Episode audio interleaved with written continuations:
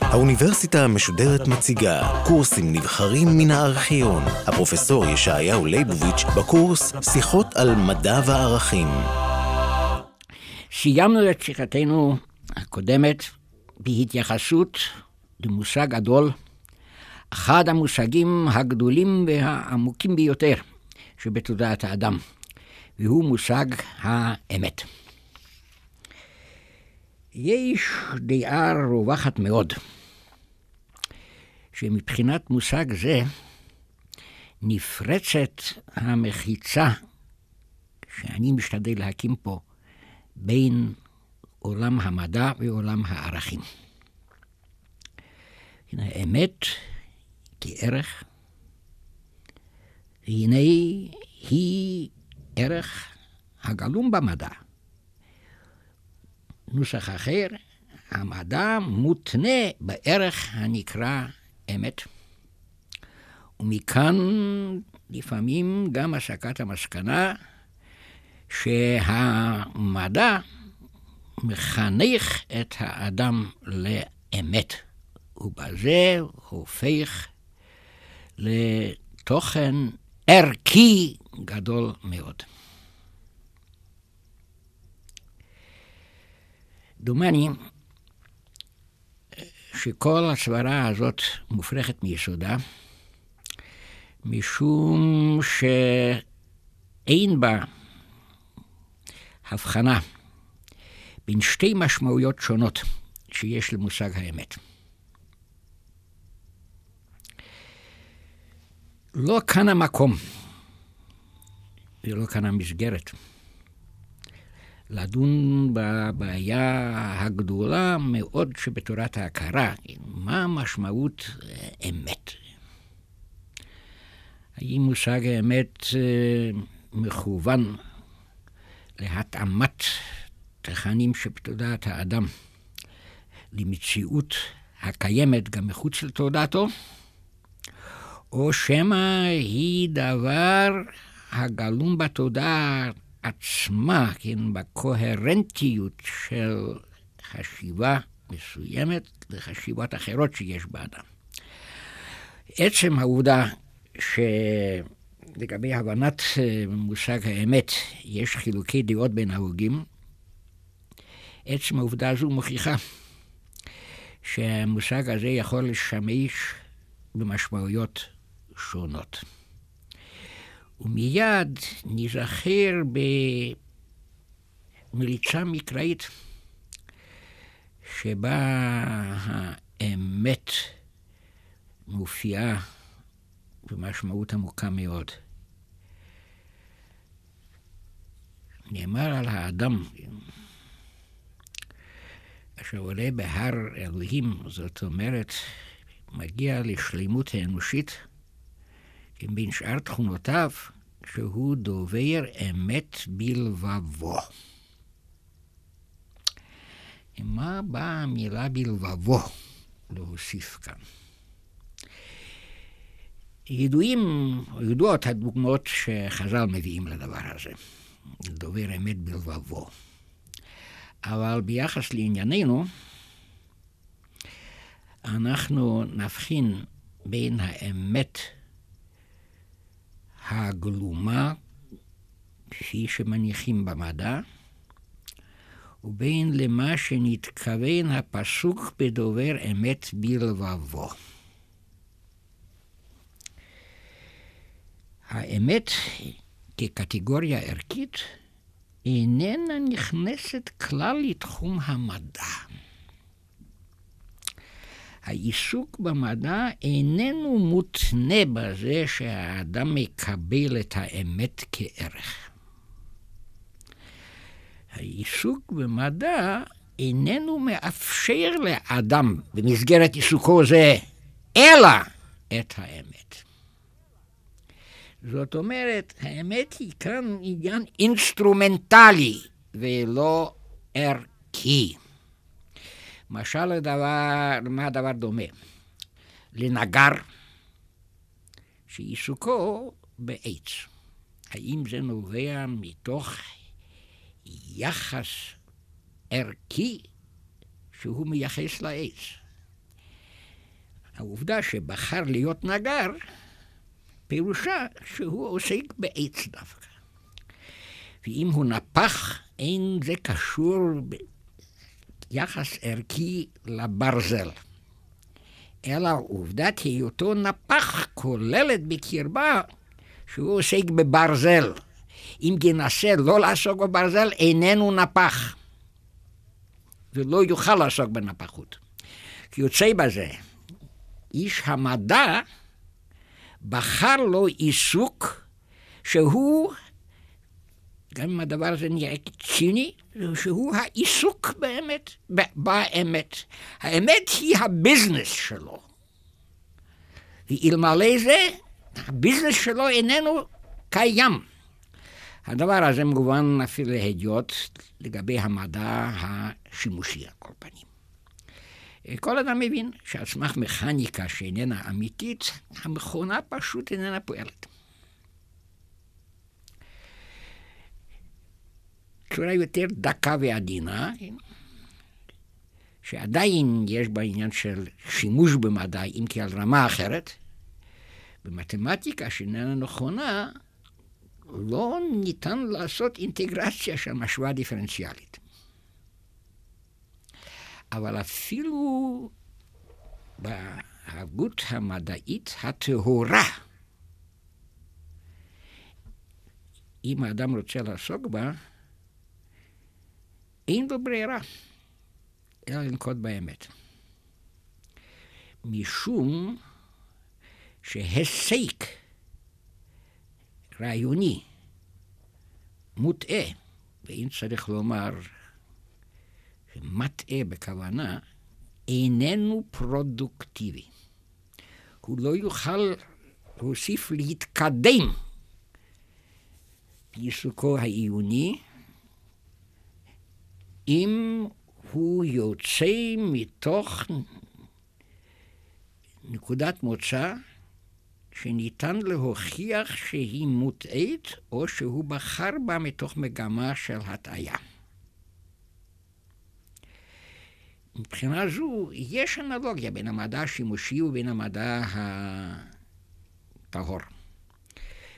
המדע השימושי נערך מבחינת יעילותו, אבל גם העיון הטהור נערך מבחינת יעילותו, אם כי היעילות היא כאן על מישור אחר לגמרי. היא, העיון הטהור נערך מבחינת פוליותו, שהוא מאפשר להמשיך ולהכיר ולהבין דברים נוספים.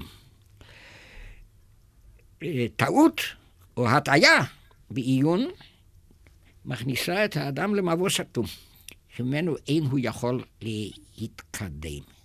יתר על כן, ניתן לומר שבמציאות שלנו היום, המציאות שבה עוסק המקצוע שקוראים לו היום הסוציולוגיה של המדע. זאת אומרת, התנאים והמסיבות ואורח החיים שבהם פועל המדען, אי אפשר לשקר. אי אפשר לשקר. היו תקופות שבהן תביעה שקבע אדם שהיה מוחזק לגדול בעיון, חכם גדול, קבע את זה בספרו, אז הדברים האלה היו מובנים מדור לדור. השקר הזה, בין אם זה שקר ביודעין, או טעות שהוא נכשל בה, הייתה מתגלגלת מדור לדור, משום שהיו סומכים עליו, עד שלפעמים בתקופה מאוחרת מאוד העניין התבדה. היום בתחום העיסוק המדעי הדבר הזה ממש איננו אפשרי. המדע עוסק ברשות הרבים של ההכרה האנושית. בזה כמובן לא התכוונתי לומר אה, שכל אדם שרוי בעולם של חשיבה המדעית, אלא כוונתי לומר שהמדע עוסק ברשות הרבים של הכרתם של כל אנשי המדע. ולכן כאן פשוט לא ניתן לשקר. השקר מתגלה מיד. ועכשיו אנחנו מבינים את המשמעות של דובר אמת בלבבו. איש אמת שמתייחסת למה שהוא רשות היחיד של הכרתו של אדם. והיא איננה ניתנת כלל לבדיקה בידי אנשים אחרים. וזה מתייחס לכל הגות באותם הדברים שקראנו להם ערכים. ואם מדובר בהכרעות האדם בתחום המוסר, בהכרעותיו בתחום הפוליטיקה, בהכרעותיו בתחום האמונה. כאן הוא יכול לשקר, זאת אומרת להגיד דברים שאינם הכרתו, ולא ניתן להוכיח את הדבר הזה. אפשר לחלוק עליו, אפשר לומר עליו, אני בדעה אחרת, אני חושב שאתה טועה. אבל הוא כמובן תגיד לומר, אתה החולק עליי, אתה הטועה. מה שאין כן במדע, שם רשות הרבים, הקונסנזוס של אנשי המדע קובע אם אתה בתגליתך או בתיאוריה שלך אמרת את האמת או לא אמרת את האמת. זאת אומרת, שאין בכלל שום קשר הכרחי, שום קשר מחויב המציאות ומחויב ההיגיון בין אותה האמת שעליה מושתת, מושתת העיסוק המדעי ובין האמת הערכית של האדם. האמת המוסרית שלו, האמת שלו בעמדתו הפוליטית-החברתית, האמת שלו בעולמה של האמונה. אפשר להרחיב את הדבר הזה.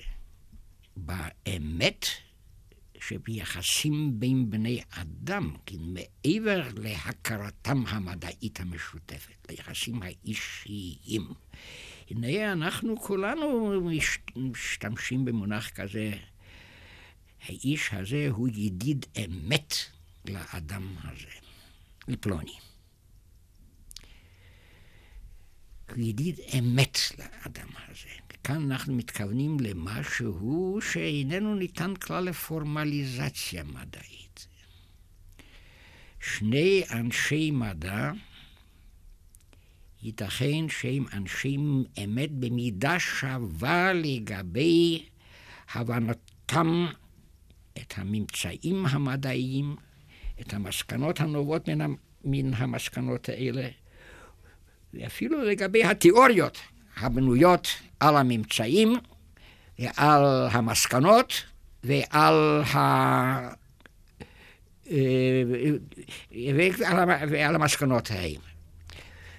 והם שניהם מגיעים לתיאוריה שהיא לפי הקונסנזוס של רשות הרבים של המדע, היא האמת, לפי מצב הידע שלנו היום.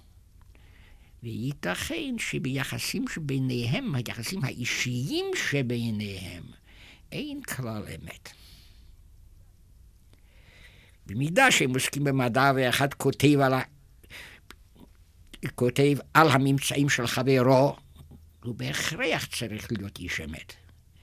אבל ייתכן שהוא חותר תחתיו לגבי מינוי במשרה אקדמית. ואין שום סתירה בין שני הדברים האלה. בשום פנים אי אפשר לטעון שלא ייתכן שהאדם יהיה איש אמת בעיסוקו המדעי ולא יהיה איש אמת ביחסים אנושיים. זה בהחלט אפשרי. והוא הדין, כמובן, אם אנחנו אומרים על יחס בין איש לאישה, אם היחס הזה מושתת על האמת. אנחנו יודעים יפה מאוד למציאות שבו קיים יחס בין איש לאישה והוא איננו מושתת על אמת. וזה אפילו ייתכן אם הוא והיא, שניהם מדענים, מכירים את אותה האמת המדעית. ולכן אנחנו מכירים את העובדה שבין אנשי מדע דגולים, אשר בשום פנים לא נוכל להגיד שאמיתת שדעתו המדעית של אחד מהם אה, עדיפה זו של השני, ייתכן שאחד הוא אדם ישר והשני מנוול. והיו אנשי מדע דגולים שהיו מנוולים. ולכן, אני נסכם אה, את מה שאמרנו, שבעיסוק המדעי האמת היא קטגוריה אינסטרומנטלית.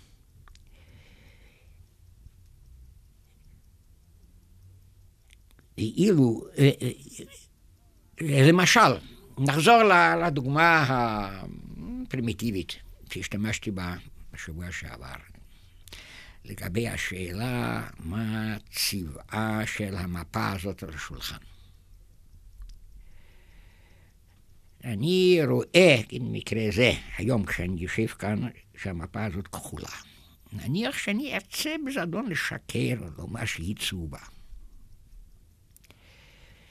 מישהו יאמר, אתה משקר, זה צהוב. אני אומר, אתה משקר, אני אומר שזה כחול. אבל כאן הדברים אינם נשארים בגדר חילוקי דעות אשר לגביהם אי אפשר להכריע. שהרי אמרנו, ניתן למדוד את אורך הגל של האור המוחזר מן המפה הזאת. וזאת יכול לעשות לא רק אני ובר פלוגתי, אלא כל העדה של אנשי מדע יודעים להשתמש באינטרפרומטר. ואז יוכח שאחד משנינו שיקר. לעומת זאת, אם אני מכריז על דעה מסוימת, נגיד בתחום ה... הפוליטי, ואני משקר בזדון. משום שאני יודע שעל ידי הצביעות הזאת אני אוכל להרוויח משהו. על ידי זה שאצטרף למפלגה מסוימת ואכריז על שייכותי אמ, לה, אף על פי שבליבי מפלגה זאת מתועבת ומשוקצת, ייתכן שעל ידי זה אזכה להיות סגן שר בממשלה. אז מי יכול להוכיח לי שאני צבוע?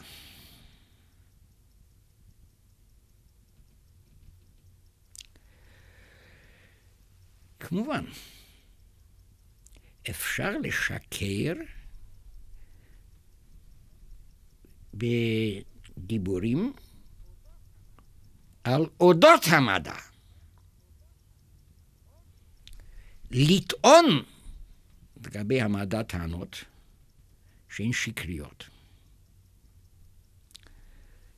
אלא שבזה כמובן אין שום התייחסות למדע עצמו. אלא כאן אנחנו באמת נמצאים בתחום האמת הערכית, האמת שבליבו של האדם, ואין לה שום קשר למדע. אם למשל אנחנו היינו עדים לפני שנים אחדות, שאדם השייך לצמרת המדינית של ישראל, שר בממשלה, הודיע, כן, על ביטול חוקי הטרמודינמיקה, על יצירת אנרגיה, מבחינת אה, יש מאין. מבחינת יש מאין. ועל סמך זה, סמך ההישג הכביר הזה של המוח היהודי, הוא קיווה לעשות קפיטל למפלגתו, לממשלה שמפלגתו קיימת בה. הרי אנחנו יודעים שאדם זה הוא או נוכל או אידיוט. אבל אין לזה שום קשר למדע עצמו. חוקי התרמודינמיקה לא נשתנו על ידי זה ששר בממשלת ישראל הכריז על ביטולם.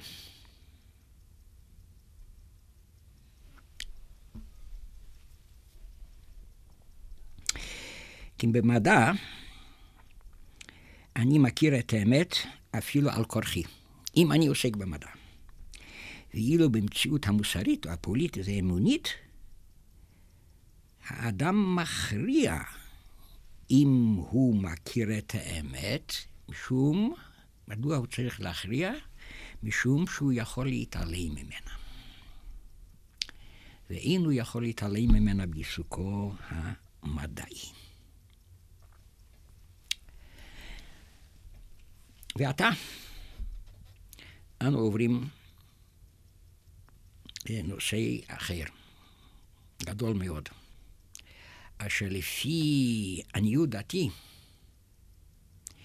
יש לו המשמעות הגדולה ביותר לגבי ההבחנה בין עולם המדע ועולם הערכים, ולגבי השאלה הגדולה אם ניתן לבסס ערכים על מדע, אם קיים עולם אובייקטיבי של ערכים, אשר האדם רק צריך להכיר אותו, או שמא עולם הערכים הוא כזה שקיומו מותנה בכך שהאדם מחליט ומכריע לגביו לקבל אותו.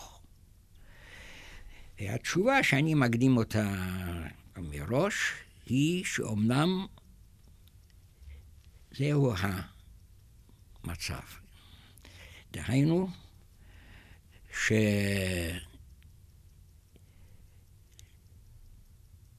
אפשר למצוא קורלציה בין החשיבה המדעית ובין ההכרעה הערכית, משום יחסם השונה לגבי המטרה והתכלית של ההכרה מצד אחד, ושל ההכרעה מצד שני. כי זהו הנושא הגדול של מטרה והדרך המובילה למטרה, בין דבר שמתכוונים להשיגו, ובין המאמץ הנעשה בכדי להשיג את הדבר הזה, בין התכלית עצמה ובין האמצעים להגיע לתכלית זו.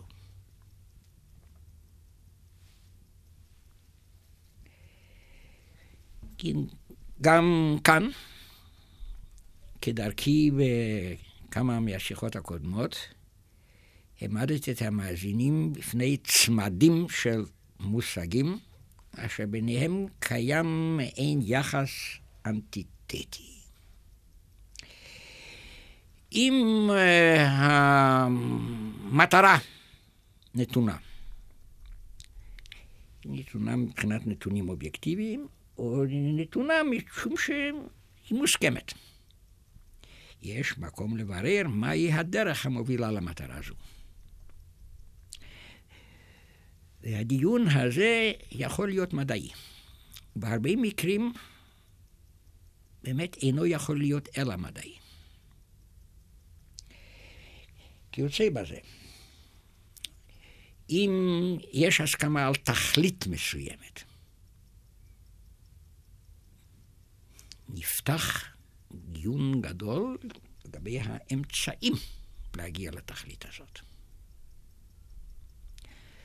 אולם, שתי הדוגמאות האלה שנתתי כאן, הדוגמאות המופשטות האלה, התאמתי. כל זה נכון בתנאי שהמטרה קבועה או כבר נקבעה, התכלית גם כן או נתונה בתוקף המציאות האובייקטיבית, או מוסכמת. אבל אין מטרה ואין תכלית במציאות האנושית, אשר עליה חלים הקריטריונים האלה. כל מטרה וכל תכלית תלויה בערכים של האדם. עצם הקיום של האדם מותנה בכך שהוא רואה אפילו לא, לאו דווקא ביודעין, אבל לפחות בלא יודעים, ערך בקיומו הפיזי. ראיה לדבר שאדם יכול להתאבד, ויש אנשים המתאבדים. זאת אומרת שאפילו עצם הקיום הפיזי איננה תכלית קבועה מצד עצמה. ואין צריך לומר כל מטרה שמציגים בחיים החברתיים או המדיניים. כל מטרה שמציגים בארגון החברה, בהשלטת יחסים מסוימים בין בני אדם, באורח החיים או ברמת החיים. כל אחת מן המטרות האלה מחייבת שכבר חלה הכרעה ערכית מקודם. שאלמלא ההכרעה הערכית הזאת, הדבר הזה לא היה מוכר כמטרה או כתכלית. בנקודה זו יש להעריך מאוד מאוד, ונשתדל לעשות זאת בשידורים הבאים.